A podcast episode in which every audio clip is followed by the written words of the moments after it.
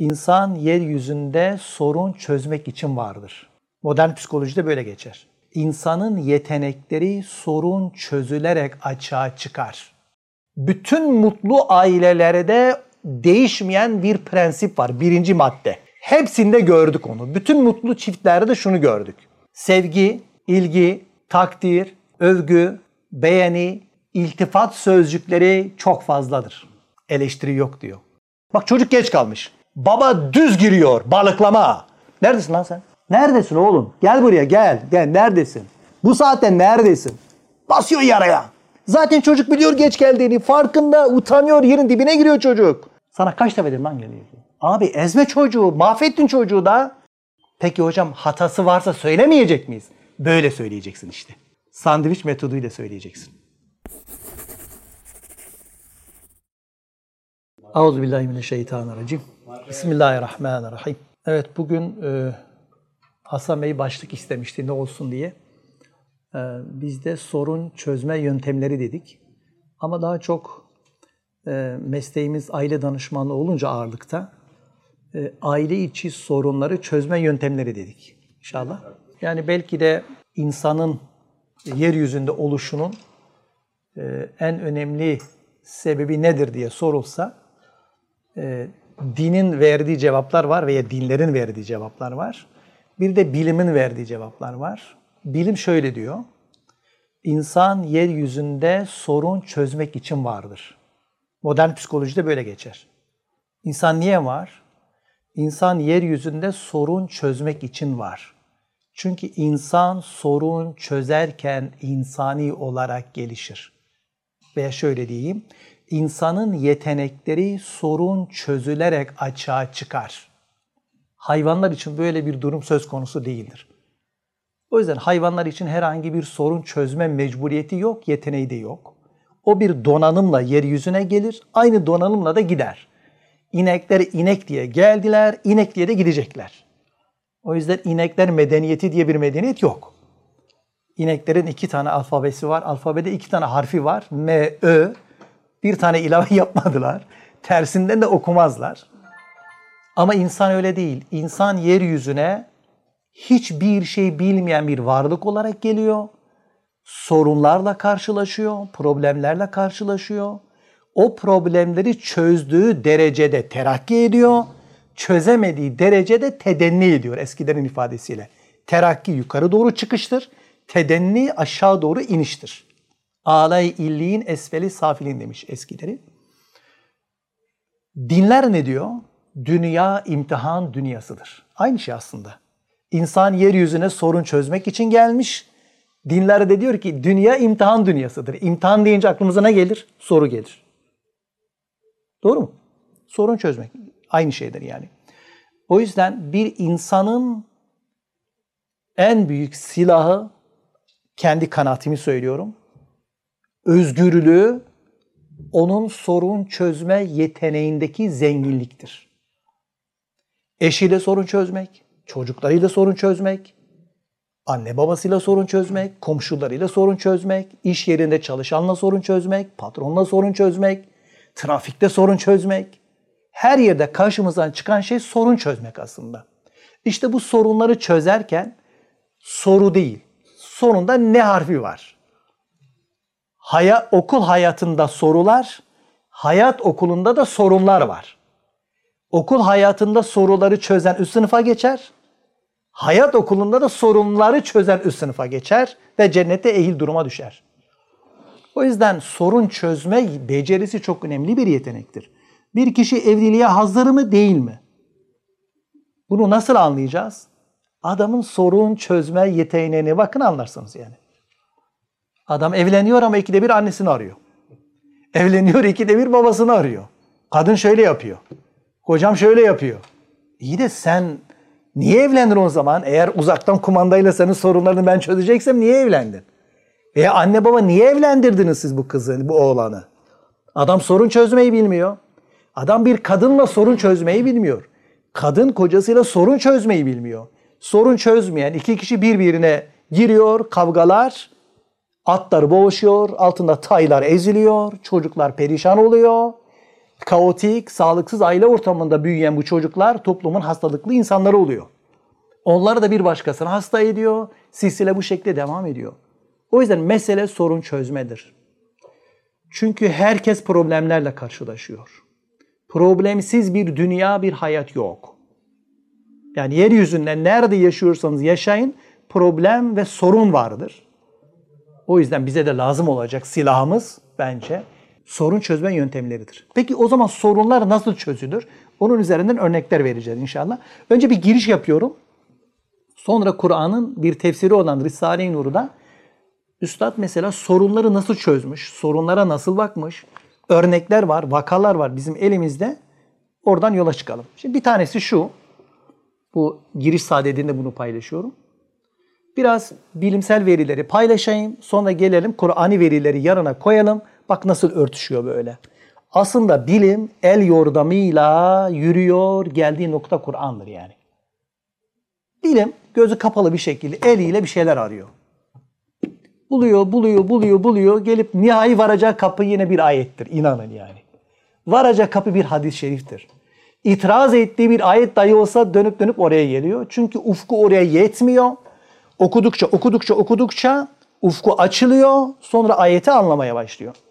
Gelirken de Orhan Bey'le bu konuyu konuştuk. Yani aslında Kur'an'ı anlamak için de bir altyapınızın olması lazım arkadaşlar. Elimize alıp okuduğunuz Kur'an'ın mealinden, ayetinden bir şey anlamıyorsanız o ayeti anlayabilecek bir donanım eksikliği var demektir. Bir projektör lazım. Bir el feneri lazım ki onu görüp de anlayabilesin diye. Şimdi buna ilgili birkaç e, şey yapalım, açılım yapalım. Evliliğin virüsü nedir diye sorsalar, burada da çok gençler var, evli olan da çok, olmayanlar da inşallah girince daha hazırlıklı girecekler. Evliliğin virüsü nedir? Virüs içten içe kemiren, zararlı bir canlı değil mi? Hatta canlı mı değil mi bile? Evliliğin virüsü. Eleştiri, eleştiri. Eşlerin birbirini eleştirmesi evliliği içten içe öldürür. Risale-i Nur'da var Kastamonu Aykası'nda Üstad haklı da olsanız, haksız da olsanız eleştiren haksızdır diyor. Tenkit eden haksızdır diyor. Biraz açacağım onu. Niye? Gatman diye bir adam var bizim meslekte. Bu adam aile danışmanı aynı zamanda. Dünyaca meşhur bir adamdır yani. Şu anda Gatman eğitimleri veriliyor. Adam ikide bir Türkiye'de geliyor. Bu Gatman denen adamın eğitimleri iki gün, üç gün giderseniz 10 bin liradır yani. Adamın ama eğitimleri dolu dolu geçiyor. Adam yine Allah'ın verdiği beyin, akıl ve imkanları kullanarak çok acayip veriler elde etmiş. Bir sürü kitabı var bu adamın. Bu adam evleniyor. Psikolog aynı zamanda. Evleniyor. Evliliği 8 ay ancak devam ettirebiliyor. Daha sonra boşanıyor. Ve kendine çok hayıflanıyor. Ulan bir evliliği devam ettiremedim. Niye yapamadım? Ve bu işin arkasına düşüyor. Diyor ki neden? Ben bir evliliği devam ettiremedim. Ben bu işi araştıracağım diyor. Bu işin çözümünü bulacağım. Aklına şu geliyor. Diyor ki ya bu iş kolay. Evlenmiş ve mutlu olan insanları bulalım. Onlara soralım siz ne yapıyorsunuz? Onlar söylerler. Hepsini toplayalım. Alt alta üst üste koyalım. Formülü bulduk. Tamam çok güzel. Peki ne yapacak bu adam? Bu adam diyor ki o zaman ben gidip bir üniversiteyle, ekiple çalışayım. Üniversiteye gidiyor. Bir üniversite yönetimiyle anlaşıyor. Yarına psikologları alıyor. Nörologları alıyor. Psikiyatristleri alıyor. Güzel bir ekibini kuruyor. Birkaç iş adamına finansmanını da elde ediyor. Tamam. Adam dünyanın farklı ülkelerinde sistemler kuruyor. Şöyle yapıyor. Tatil merkezleriyle anlaşıyor. Diyor ki ben 30 aile, 40 aile, 50 aileyi getirip burada ağırlayacağım. Fakat onların oldukları yerlere o mekanı bana tahsis edeceksiniz. Her tarafa kamera ve ses kaydı koyacağım. Yatak odası hariç. Ben onların her halini inceleyeceğim. Tamam. Sonra gelip diyorlar ki kardeşim mutlu musun? Mutluyum. Mutlu bir ailen var mı? Mutlu bir ailem var. Gerçekten mutlu musun? Evet. Beyin görüntüleme cihazlarını bile kullanıyorlar. Mutlu olup olmadığını anlamak için. O zaman gel diyor. Ücretsiz olarak burada kalacaksın. Bir hafta misafir olacaksın. Ama her tarafta kayıt cihazları var. Her şey kaydediliyor, bil diyor. Tamam. Mutsuz aileleri de alıyor. Tam 10 senesini veriyor bu adam. Binlerce, belki yüz binlerce aile üzerinde adam çalışma yapıyor. Sonra bir kitap haline getiriyor. Kitabı yayınlıyor, bastırıyor ve yayınlıyor. Ve bu kitap sayesinde bu adam Gatman diye tarihe mal oluyor. Şu anda adam halen hayatta ve aile danışmanları ondan eğitim almak için kuyruğa girerler yani. Randevu bulamazlar gittiği ülkelerde. Peki bu kitaptaki maddelerden birkaçı görelim sonra Risale'den okuyalım. Kitapta ne geçiyor biliyor musunuz? Diyor ki bütün mutlu aileler aynı şeyi yapıyorlarmış. Bütün mutlu ailelerin yaptığı şey aynı. Fakat mutsuz ailelerse mutsuz aile sayısınca birbirinden farklı kafalarına göre takılıyorlar. Ben bu cümleyi okuduğumda Risale'deki şey aklıma geldi. Tevhid birdir. Herkes aynı yere parmak basar. Tevhide giden yol bir, Allah bir. Bütün bin, bir buçuk milyar Müslüman aynı şeye parmak basıyor. Ama Allah'a inanmayan insanlar kimi ateist, kimi deist, kimi inek, kimi sinek, kimi bilmem Hristiyan, kimi ya herkes bir şeye bakın. Onları alın gruplara ayırın. Mutluluğa giden yol birdir diyor. Peki nedir? Madde madde saymış. Bir sürü. Ben sadece birinci maddeyi söyleyeceğim. Sonra da Risale'de karşılığını okuyacağım. Diyor ki bütün mutlu ailelerde değişmeyen bir prensip var. Birinci madde. Hepsinde gördük onu. Bütün mutlu çiftlerde de şunu gördük. Sevgi, ilgi, takdir, övgü, beğeni, iltifat sözcükleri çok fazladır. Eleştiri yok diyor. Sevgi, ilgi, takdir, övgü, beğeni sözcükleri çok fazladır o evlerde, o ailelerde. Dolayısıyla o evler çok mutludur. Formül bu. Adam 10 senesini verdi, neyi buldu? 10 sene boyunca uğraştı, neyi buldu? Şunu buldu. Bir evde, bir aile ortamında eğer sevgi sözcükleri, ilgi sözcükleri, takdir sözcükleri, övgü sözcükleri, beğeni sözcükleri fazlaysa o aile mutludur diyor. Basit gibi geliyor değil mi bize? Ne olur evlerinize bir bakın, akşama kadar bir gözden geçirin. Bakalım evimizde hakim olan sözcükler neymiş? Onu bir görün. Ve geliyoruz şimdi Risale-i Nur'da bunun karşılığı. Bakın Bediüzzaman Hazretleri bir müfessirdir, bir tefsirdir ve bana göre çok büyük bir pedagog ve bana göre çok büyük bir psikolog. Okudum kaynaklardan yola çıkarak söylüyorum. Bakın bu Kastamonu layıkası diye bir layıka mektubu. Bu layıka mektubu mek- mektuplar var. Talebelerine gönderdiği mektuplar var. Ben bu kitabı açıyorum. Bak ilk sayfasını açıyorum. İlk sayfa. Hitap sözcüklerine bakalım. Aziz, sıddık, mübarek, ihlaslı kardeşlerim. Diğer mektuba geçiyorum. Aziz, sıddık kardeşlerim. Aziz, sıddık, fedakar, vefakar kardeşlerim. Bakın sevgi, ilgi, takdir, övgü, beğeni sözcükleriyle başlıyor şey. Aziz, sıddık, fedakar, vefakar kardeşlerim.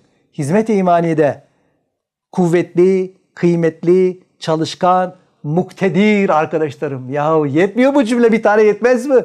Ne bu? Niye diziyorsun bu kadar? Asrın kulağına hitap ediyor asra. Diyor ki bu asır böyle ayakta durabilir. Sevgi, ilgi, takdir, övgü, beğeni sözcükleri. Çevireyim. Aziz, tam sıddık kardeşlerim. Sıddık doğru demek, doğru. Başka aziz, sıddık, kıymetdar, ciddi ve çalışkan arkadaşlarım. Aziz, sıddık, sadık, fedakar, vefadar. Bir yerde de canım diye geçiyor da oraya ben bakıyorum. Aziz, sıddık, fedakar. Heh. Aziz, mübarek, sadık, ruhum, canım kardeşlerim. Adam canım eşim diyemiyor ya. Canım kardeşlerim bakın. Çok çok enteresan. Bu külliyatı tarayın. Emirdağ layıkası var aynı başlıklar. Barla layıkası var. Emirdağ layıkası bundan biraz ince bir kitap. Barla layıkası daha ince bir kitap. Kastamonu layıkası en ince bir kitap. En ince olan bu. Belki bin tane mektup var daha fazla. Bir tanesinde eleştiri yok. Bak iddia ediyorum okuyan biri olarak söylüyorum. Allah nasip etti. Şu külliyatı baştan sona 20 defadan fazla okudum. Allah nasip etti bu bir iddia ediyorum o yüzden. Bir tane eleştiri bulamazsınız. Peki hiçbir talebesiyle problem yaşamadı mı acaba Bediüzzaman Hazretleri? Hiçbir sıkıntı yaşanmadı mı? Mümkün mü böyle bir şey? Yaşanmaması mümkün mü? Ha, yaşandı. Ha, şimdi az sonra okuyacağım bir tane problemi. Hem de çok ciddi bir problem var. Bakalım problem nasıl çözülüyor? Yine Bediüzzaman Hazretleri bu asır için bir teşhis koymuş arkadaşlar. Bu asır enaniyet asrıdır. Bu asır enaniyet asrı diyor. Ne demek enaniyet? Gurur, kibir, kendini beğenme. Değil mi? Öyle anlıyoruz. Değil mi genelde? Fakat buna bir izah getireyim. Aslında kişinin kendini beğenmesi, kendini sevmesi enaniyet değildir. Gurur değildir. Kişinin kendini sevmesi, beğenmesi onun doğasında, fıtratında var. Enaniyet kişinin başkasını beğenmemesidir. Kendini üstün gördükten sonra, kendini üstün görebilirsin, değerli görebilirsin. Ama başkasından üstün gördüğün zaman, başkasını aşağıda gördüğün zaman, işte enaniyet o. Peki nereden geliyor? Anadolu çocuğu olarak söyleyebilirim. Çocukluğumuzdan bize kalıyor. Enaniyetli kişiler kendi iç dünyasında kendilerini değersiz gören kişilerdir arkadaşlar. O yüzden enaniyetli kişi eleştiri kabul etmez. Enaniyetli kişi eleştirdiğiniz zaman derhal savunmaya geçer. Bir adım ötesinde de saldırıya geçer. O yüzden Üstad bu asra teşhisini koymuş. Enaniyet asrı olduğu için. Enaniyet asrından dolayı eleştiri yapmayın, eleştirdiğin kişiyi kaçırırsınız diyor. Toparlıyorum bunu. Evliliğin virüsü eleştiridir. Eşlerin birbirini eleştirmesi, onların birbirinden uzaklaşmasına sebep olur. Bir iş yerinde çalışan arkadaşlar birbirini eleştirdiği zaman birbirinden uzaklaşmasına sebep olur. Ama evlerde daha fazla olur. Niye evlerde daha fazla olur? Çünkü evlilik duygular üzerinden giden bir kurumdur. Ama iş yerleri kurallar üzerinden giden bir kurumdur. Orhan abi firması vardır. Muhtemelen kurallarınız vardır. Doğru mu Orhan abi? Prensipler var, kurallar var. Uymayan işten çıkarılabilir. Ama evlilikte bunu yapamazsınız arkadaşlar. Evlilikte eşler arası ilişkiler ve ceale mevaddete ve rahme üzerinden gider. Ayet bu. Sizi çift yarattım. Aranıza sevgiyi ve merhameti koydum diyor. Evlilik sevgi ve merhamet üzerinden giden bir ilişkidir. Evliliğe kuralları koyduğunuz zaman, dayatmaya başladığınızda, biri birine dayatmaya başladığında evlilik çatırdamaya başlar. Duygu devreden çıkar, artık herkes birbirini yönetmeye başlar. İyi de hocam evde kayda kuralları olmayacak mı? Olacak. Evde istişare yaparak, aile toplantıları yaparak, evin ortak kurallarını ara ara alarak herkes onlara uyum sağlamaya çalışır. Zaten otorite de budur. Baba istişare yapar, yap, yaptırır, kurallar belirlenir.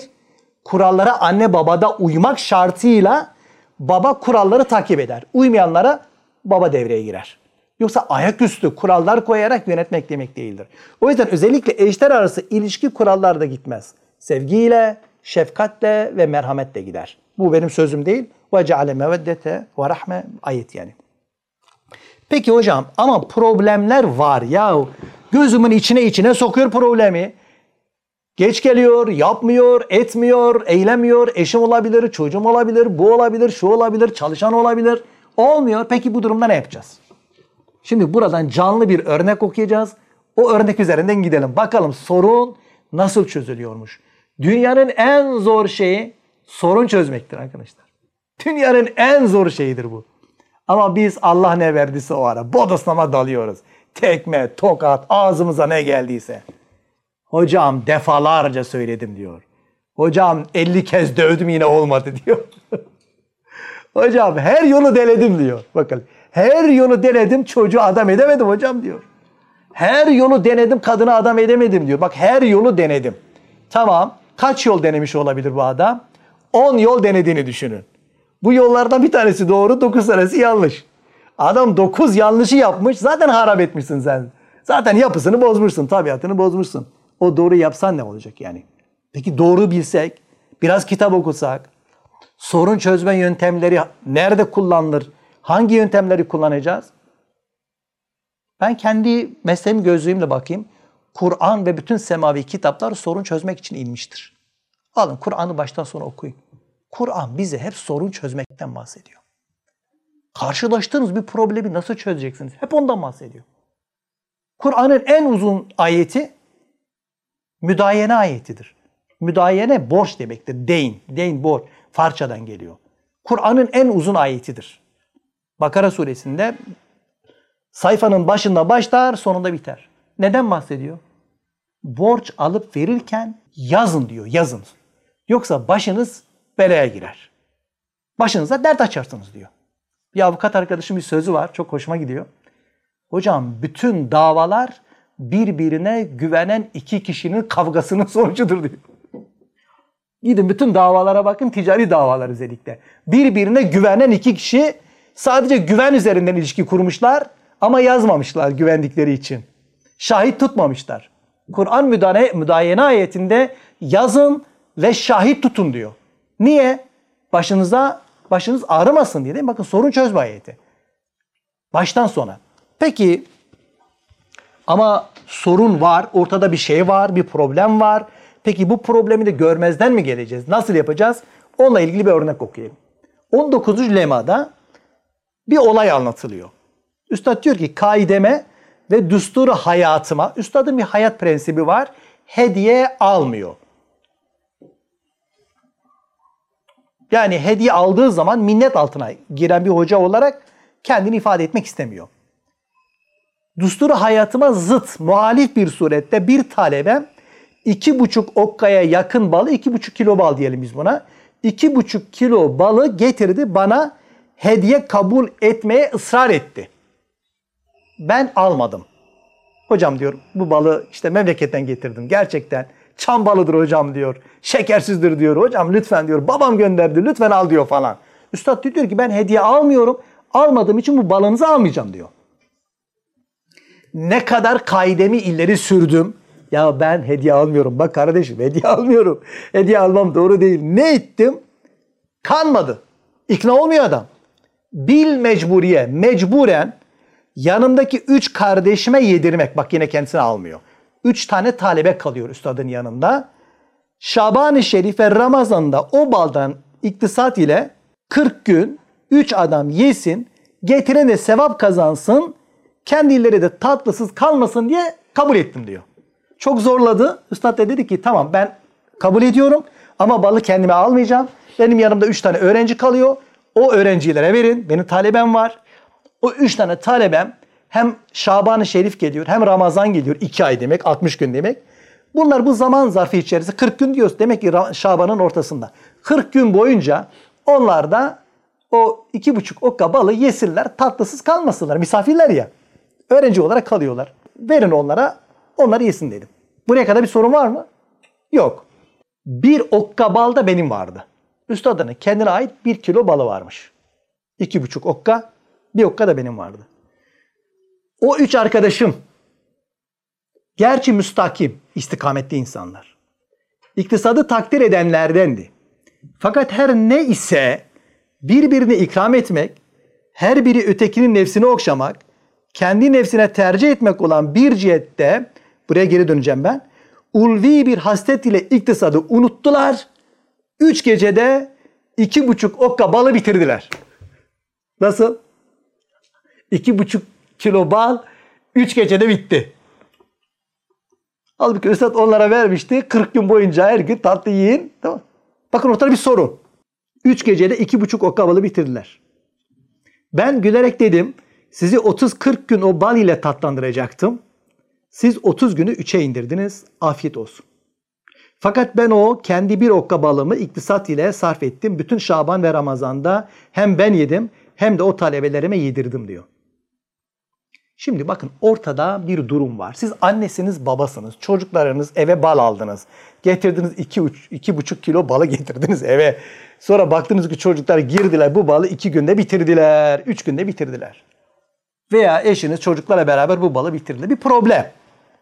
Peki üstad bu problemi nasıl çözdü? Bakın burası iktisat risalesi aslında. Burada iktisattan bahsediliyor.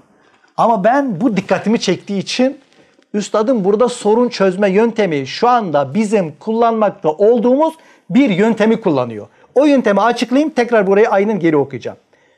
Bizim meslekte sandviç metodu denen bir metot var arkadaşlar. Lütfen bunu kullanın. Çok rahatlarsınız. Sorun çözmede. Sandviç metodu. Sandviçi bir hatırlayın. Ekmek var. Arada katık var. Sonra ekmek var.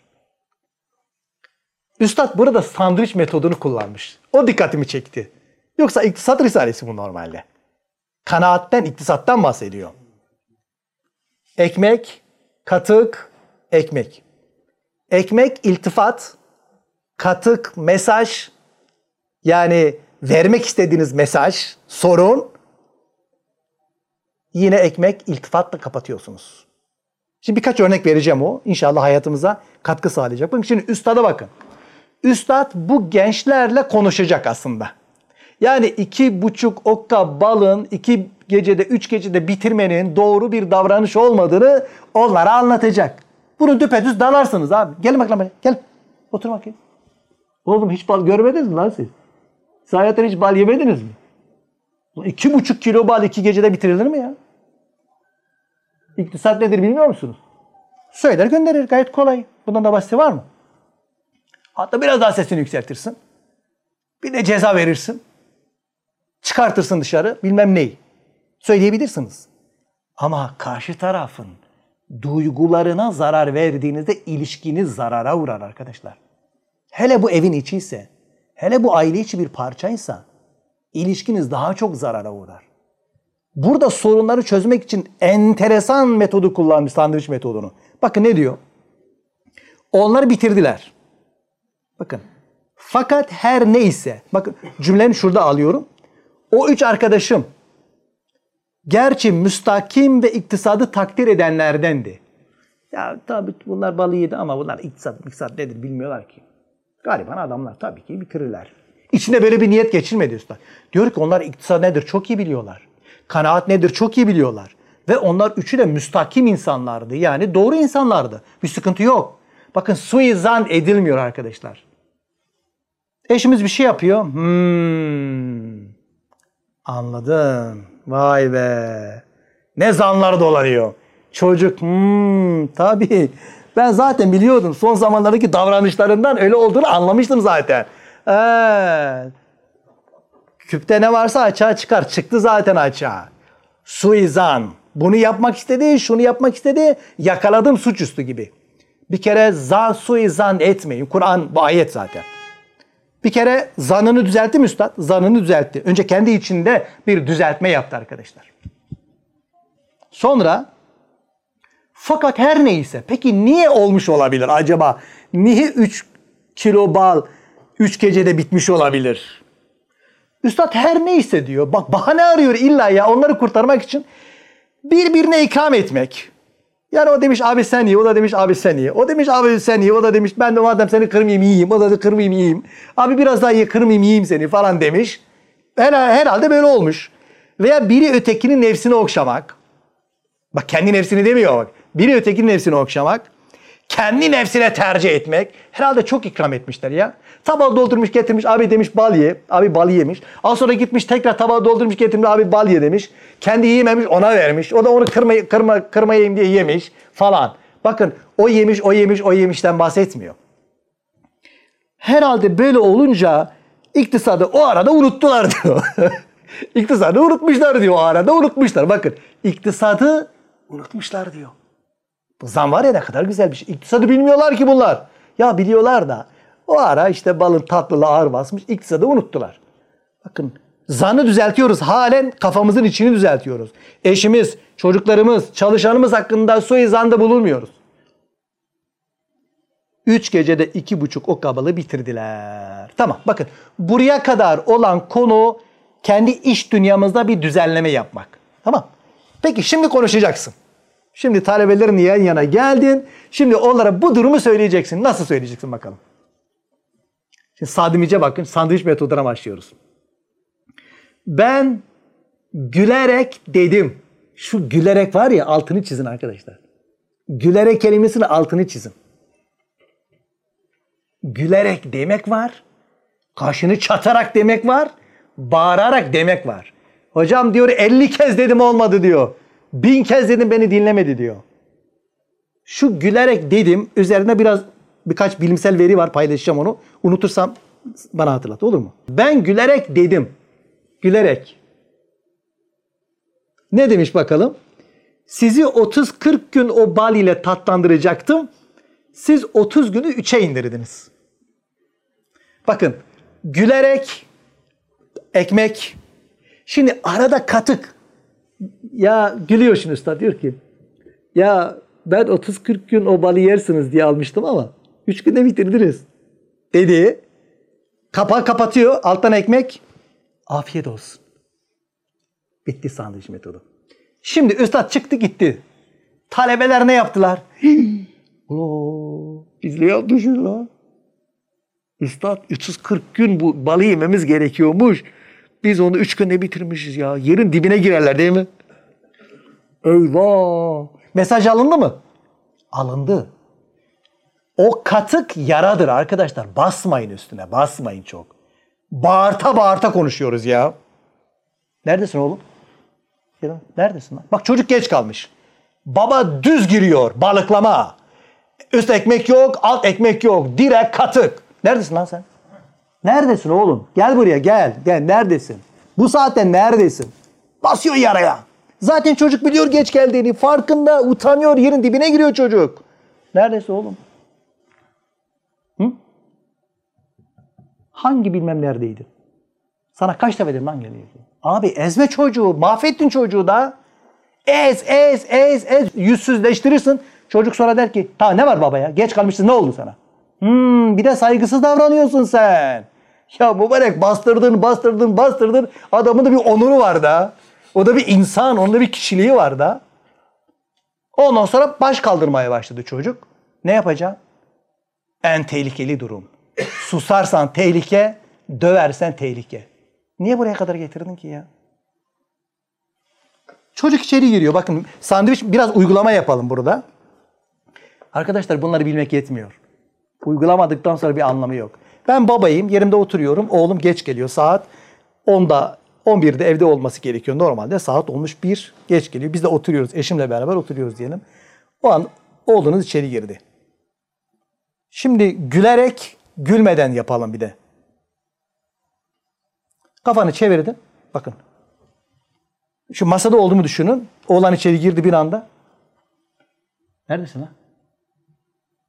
Veya lan ifadesiyle kaldıran biraz kaba oldu. Sadece neredesin kelimesini kullanalım. neredesin? Çocuk donar. Kaygı. Doğruyu söylerse dayak. Bir yalanı çakalım diyor burada. Teyzemlerdeydim baba diyor.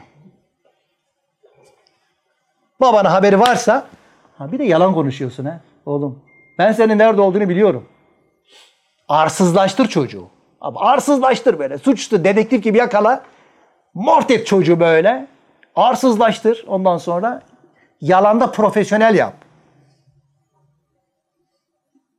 Peki bir de şu var. Şunu da söyleyebilirsiniz.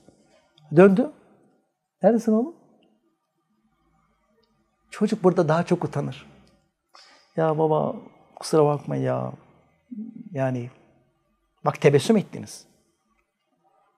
Bu çocuk yalan söyleme ihtiyacı hissetmez. Ama yerin dibine de girer bu yani. Detayını sonra konuşursunuz beraberinde. Benim dediğim yere geleyim. Bir veri paylaşacağım. Ve son çok taze bir veri bu. Konuşmanın üç tane unsuru var. Konuşmada karşı tarafa etki eden üç tane unsur var arkadaşlar. Biri söylediğiniz sözcük. Neredesin? Neredesin? Bir kelime. Anlattıklarınız, yani söyledikleriniz, yani konuştuklarınız. Konuştuklarınızın içeriği. Biri söyledikleriniz. İki ses tonunuz. 3. Mimik ve jestleriniz, beden dili. Hacı. 3 şey. Bu sohbetler için değil. Karşılıklı konuşmalarda söylüyorum ben. Evin içinde karşılıklı iletişim kuruyoruz ya. İletişimlerde bir şey anlatıyorsunuz. Benim işte çocuğuna bir şey anlatıyorsun, eşine bir şey anlatıyorsun, sana bir şey anlatıyor. Üç tane unsur. Bir, söyledikleriniz. İki ses tonu. Üç, jest, beş, mimik ve beden dili. Sizce söylediklerinizin etkisi yüzde kaçtır? Yüzde kırk. Sizin söylediklerinizin etkisi yüzde kırk diyor. Ses tonunun etkisi ne kadar olabilir sizce? Yüzde on. Jest, beden dili, mimiklerin etkisi ne kadar olabilir? Yüzde elli. Ben veriyi söylüyorum.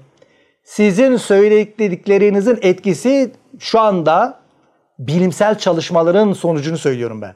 Sizin ne söylediğinizin etkisi yüzde yedi. Orhan abi. Sesin etkisi yüzde otuz sekiz. Beden dili yüzde elli beş. Sözün neredeyse önemi yok. Evet.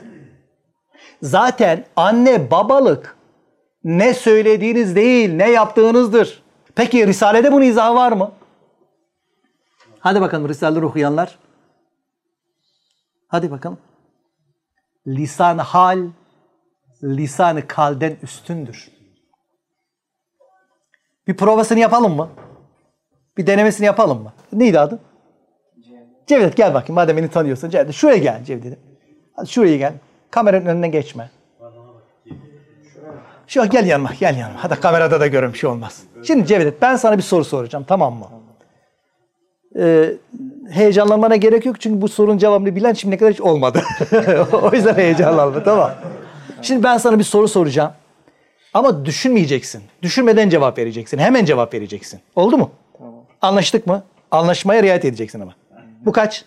İki. Ama bekledin. Olmaz. Hemen cevap verecek. Bu kaç? Üç. Bir elde kaç parmak var? Bir elde kaç parmak var dedim? 10 dedi. Doğru mu? Bak halen ha, doğru diyenler var. bir elde kaç parmak var? Ha, 10 dedi. Niye? Benim benim elime baktı, dilime bakmadı arkadaşlar. Söylediğimin önemi yokmuş. Gördünüz değil mi? Söylediğimin hiçbir değeri yok. Benim davranışıma bakıyor. Davranış, davranış. Canım benim. Teşekkür ederim. Hiç üzülme çünkü cevabı bilen yok. Yıkıldı ama. Ya Cevdet bize örnek oldu. Bakın benim konuştuğumun hiç önemi yok. Adama diyorum ki bir elde kaç parmak var? Diyor ki o. Beni dinlemedi ki. Benim davranışıma baktı. Davranış, davranış arkadaşlar. Lisan hal, lisanı kalden üstündür. O yüzden bilimsel veriler bunu söylüyor. Bir şey söylerken arkadaşlar ne olur ses tonunuza dikkat edin, duruşunuza dikkat edin. Duruşunuz sizi anlatıyor zaten. Ya bir dilenci mesela. Hatta ses tonu bazen ters teper yani. İki dilenci düşünün. Mesela biri şöyle durmuş. Böyle bekliyor. Diğeri ne olur Allah rızası için verin. Ne olur verin. Verseniz ne olacak ki? Verseniz çatlayacak mısınız? Patlayacak mısınız? Paranız çok. Biraz verseniz ne olacak? Vermek istemezsiniz ya. Bak beden dili. Şöyle dur. Da. Zaten beden dili her şeyi anlatıyor. Ben muhtacım. Bana biraz yardım edebilir misiniz? Beden dili. İşte sorun çözmede ses tonu ve beden dilini üstad vurguluyor burada. Gülerek deyin diyor. Bakın bunu söylemek zorunda mıydı? Ben dedim diyebilirdi. Ben gülerek dedim diyor. Bunu belki sizin dikkatinizi çekmeyebilir ama mesleğim olunca inanılmaz orana bir dikkatimi çekti. Gülerek dedim diyor. Vay. Gülerek demek var. Bağırarak demek var. Kaşını çatarak demek var yani. Formülü veriyor hocam. Formül. Biz modern psikoloji bunu şu anda dile getiriyor sandviç yöntemi. Sonra ne yaptı? Şimdi üstad şöyle deseydi. Ben gülerek gülerek dedi ya ben o balı aldım. 30-40 gün sizi tatlandıracaktım ama 30-40 günü 3'e indirdiniz. Deyip gitseydi. Bunu da demedi bakın. Deseydi kızgınlıkla gitmiş olacaktı. Kapattı. Afiyet olsun. Dedi ve gitti. Eğer şöyle yapsaydı. Çocuklar Oğlum siz dağdan büyüdünüz? Dağ başına mı kaldın lan? Hiç mi bal yemediniz hayatınızda? Utanmazlar. Böyle şey olur mu ya? Bir daha bal mal yok tamam Bir daha bal mal bu eve girmeyecek. Bu dershane girmeyecek tamam Çıktı gitti. Siz deminki kadar etkilenir miydiniz? Şöyle olacaktı. Ya adama bak ya. 3 kilo bal yemişiz. Ne olmuş yani? Ne oldu yani 3 kilo bal? Bir de senin balın değil ki zaten. Adamcağız getirmiş. sadaka olarak vermiş gitmiş ya. Babasının malı gibi böyle bir de şeye bak adama bak ya. Afra tafra yapıyor falan. Üstada, üstada karşı yaparlardı. Yapılır mı yapılır. Sen üstad ağırlığını ne yapardı? Kaybederdi arkadaşlar. Üstad ağırlığını, hoca ağırlığını kaybederdi. Size bir şey söyleyeyim mi? Birçok erkek evde baba olarak ağırlığını kaybediyor. Kaybettikten sonra çocuğuna, eşine sözü tesir etmiyor. Sonra kaba kuvvete kalkışıyor bu adam. Dinlemiyorsunuz beni diyor. Mübarek dinlenecek bir hal bırakmadın ki. Terapilerde bazen terapi ya. Mesela kadınla çok konuşur doğru mu?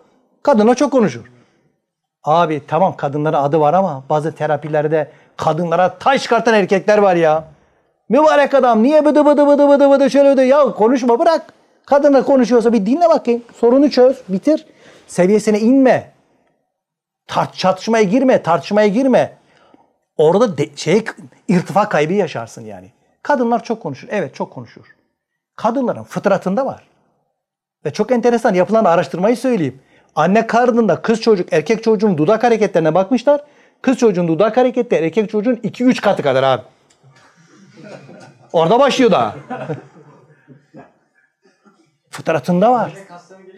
Ya mesela vardır. Dikkat ederseniz bak çevrenize bakın görürsünüz. Bir yerde beş tane kadın varsa, beş erkek varsa diyelim. Erkekler şöyledir. Bak şu anda burada da var. Bak bir kişi konuşuyor, diğerleri dinliyor. Bir masada beş erkek varsa genelde dikkat edin. Dördü bir tarafa bakar. Biri konuşur, o bakar. Sonra biri konuşur, dördü bu tarafa döner. Doğru mu? O konuşur. Ama kadınlar da öyle midir? Kadınlardan biri buraya bakıyor, biri buraya bakıyor, biri oraya bakıyor. Aynı anda beşi konuşuyor. Aynı anda. Veya dört kişi konuşuyor, biri bakıyor onlara. Kadının fıtratında var bakın. Bu bir kusur değil. Niye fıtratında var?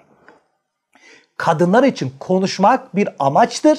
Erkekler için konuşmak bir araçtır. Kadın konuşurken rahatlar. Beşimiz de konuşalım, rahatlayalım diyor. Beraber konuşalım, beraber rahatlayalım diyor. Çünkü içindeki derdini paylaşacak. Bu bir iki. Evde kadınlar fazla konuşmazsa eğer erkek akşama kadar konuşur. Abi esnafsınız. Akşama kadar yoruluyorsunuz zaten konuşmaktan. Eve gideyim bir dinleneyim ya. Kadın bir soru soruyor diyor. Tamam canım ya tamam he. Ya zaten yoruldum. Mübarek bu kadın ne konuşacak peki? Akşama kadar çocuklarla bir sohbet edememiş. Bir sürü problem var evde. İstihbarat bilgilerini sana aktaracak. Evde olup biteni sana haber verecek. Sen de Türkiye'deki haberlere bakıyorsun. Kanal kanal haber dolaşıyorsun. Kadın da diyor ki ya ben istihbarat daire başkanı olarak biriktirdim. Şey var dosya var. Ben dosyayı sana anlatacağım. Sen de biraz beni teselli et yoksa ben bütün bunları yargıya vereceğim bunları yani. Artık burama geldi diyor. Adam diyor ki ben yoruldum. Sanki sadece dünyaya çalışmaya gelmiş bu adam. Sanki sadece iş yerinin patronu. Olarak evinde babasısın da. Bu yeri de senden sorumlu da. Bunların problemleri kim çözecek? Çözmeyince ne olur? Kadın bakıyor ki bu adamın çözeceği yok. Ya Allah bismillah kolları sıvır çocuklara dalıyor. Ondan sonra eve geliyor bakıyor ki erkek gibi bir kadın. Erkekleşmiş kadın. Bu defa canım ya bir adı bir anne bu kadar merhametsiz olur mu diyor. Çocuklara haline bak diyor ya. Mübarek sen meydan verdin ona da.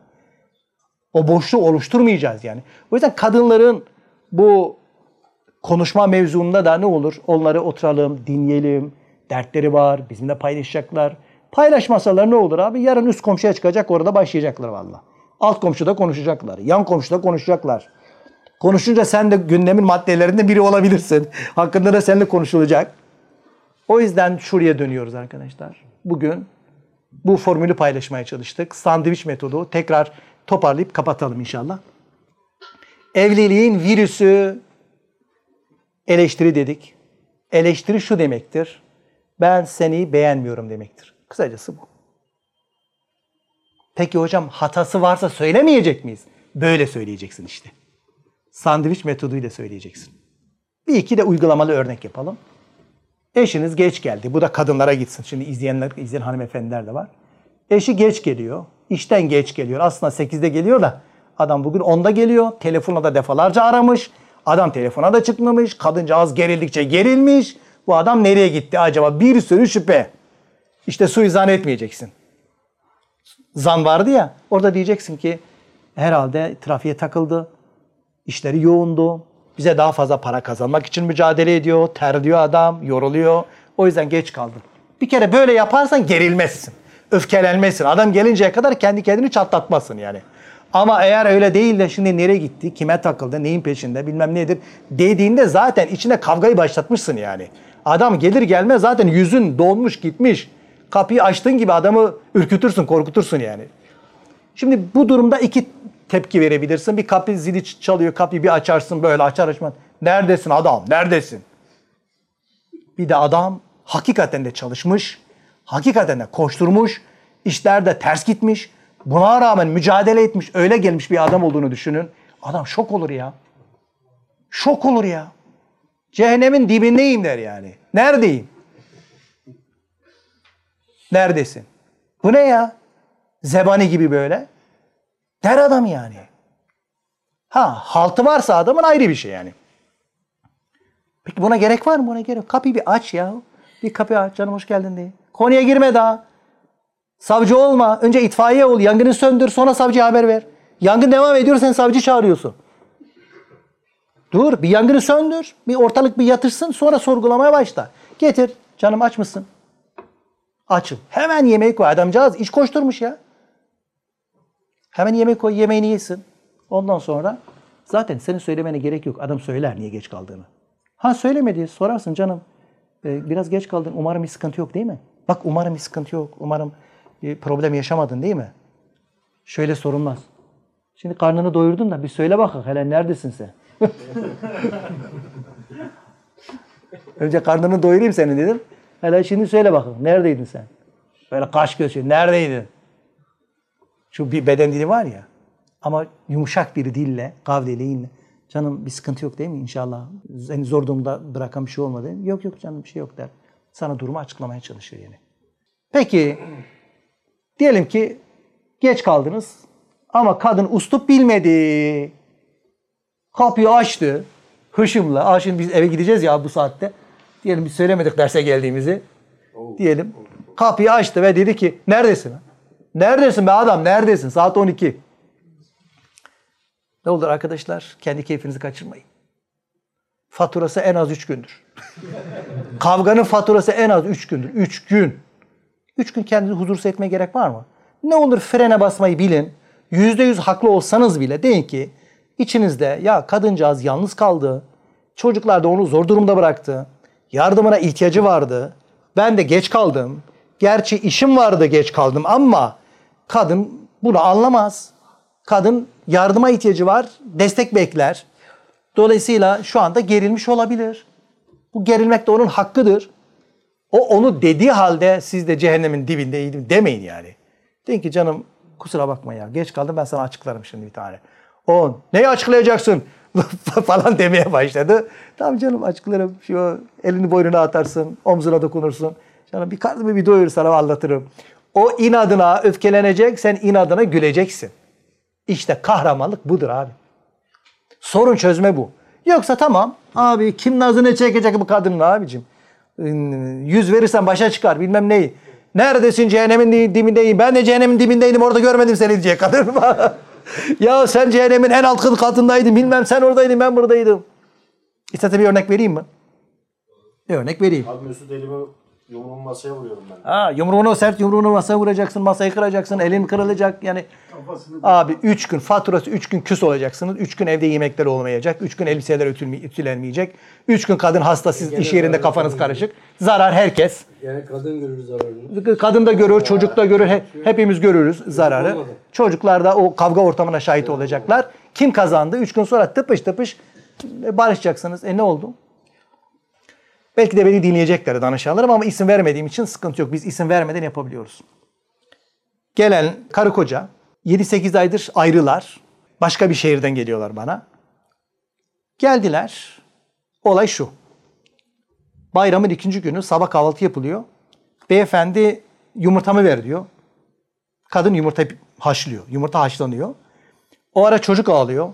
Kadın yumurtayı alıyor, e, adamın önüne koyuyor. Diyor ki canım 4 dakika değil 3 dakika kaynadı. Onlarda bir kural varmış. Yumurta 4 dakika kaynaması gerekiyormuş. Maranki öyle diyormuş. Ahmet Maranki. Adam demiş ki 4 dakika kaynatsana. Ben çocuk ağlıyor demiş. Gidiyorum sen kaynatırsın sen kaynat. E niye 3 dakikada veriyorsun bana 4 dakika yapmıyorsun? Kadın da yemeyeceksen zıkkım ye diyor. Aha çıktı. Tabii sen ağzını açarsan ben de açmayı bilirim. Sen kulağını kapatırsan ben de kapatmayı bilirim. Ve aynı vücudun iki organı birbirine girdi. Vur abi vur vurdukça vur. İkisi de kanar. Sen misin bana bunu diyen? Ben seni süründürmeyi biliyorum. Gidiyorum seni boşayacağım diyor adam. Çıktım hocam. Direkt gideceğim avukata dilekçe yazacağım. Gideceğim şey yapacağım. Sonra dışarı çıktım ona bayram dedi. Nereye gideyim? Ne avukatı? Mahkeme kapalı. Nereye gideceğim? Sonra dedim kendi kendime hocam. Ben boşamayacağım. Süründüreceğim onu. Süründüreceğim. Geldim diyor. Kapıyı açtım. Boşama boşama yok. Sen bu evde çıkmayacaksın. Seni süründüreceğim. Süründüreceğim dedim. Kapıyı vurdum çıktım hocam gittim diyor.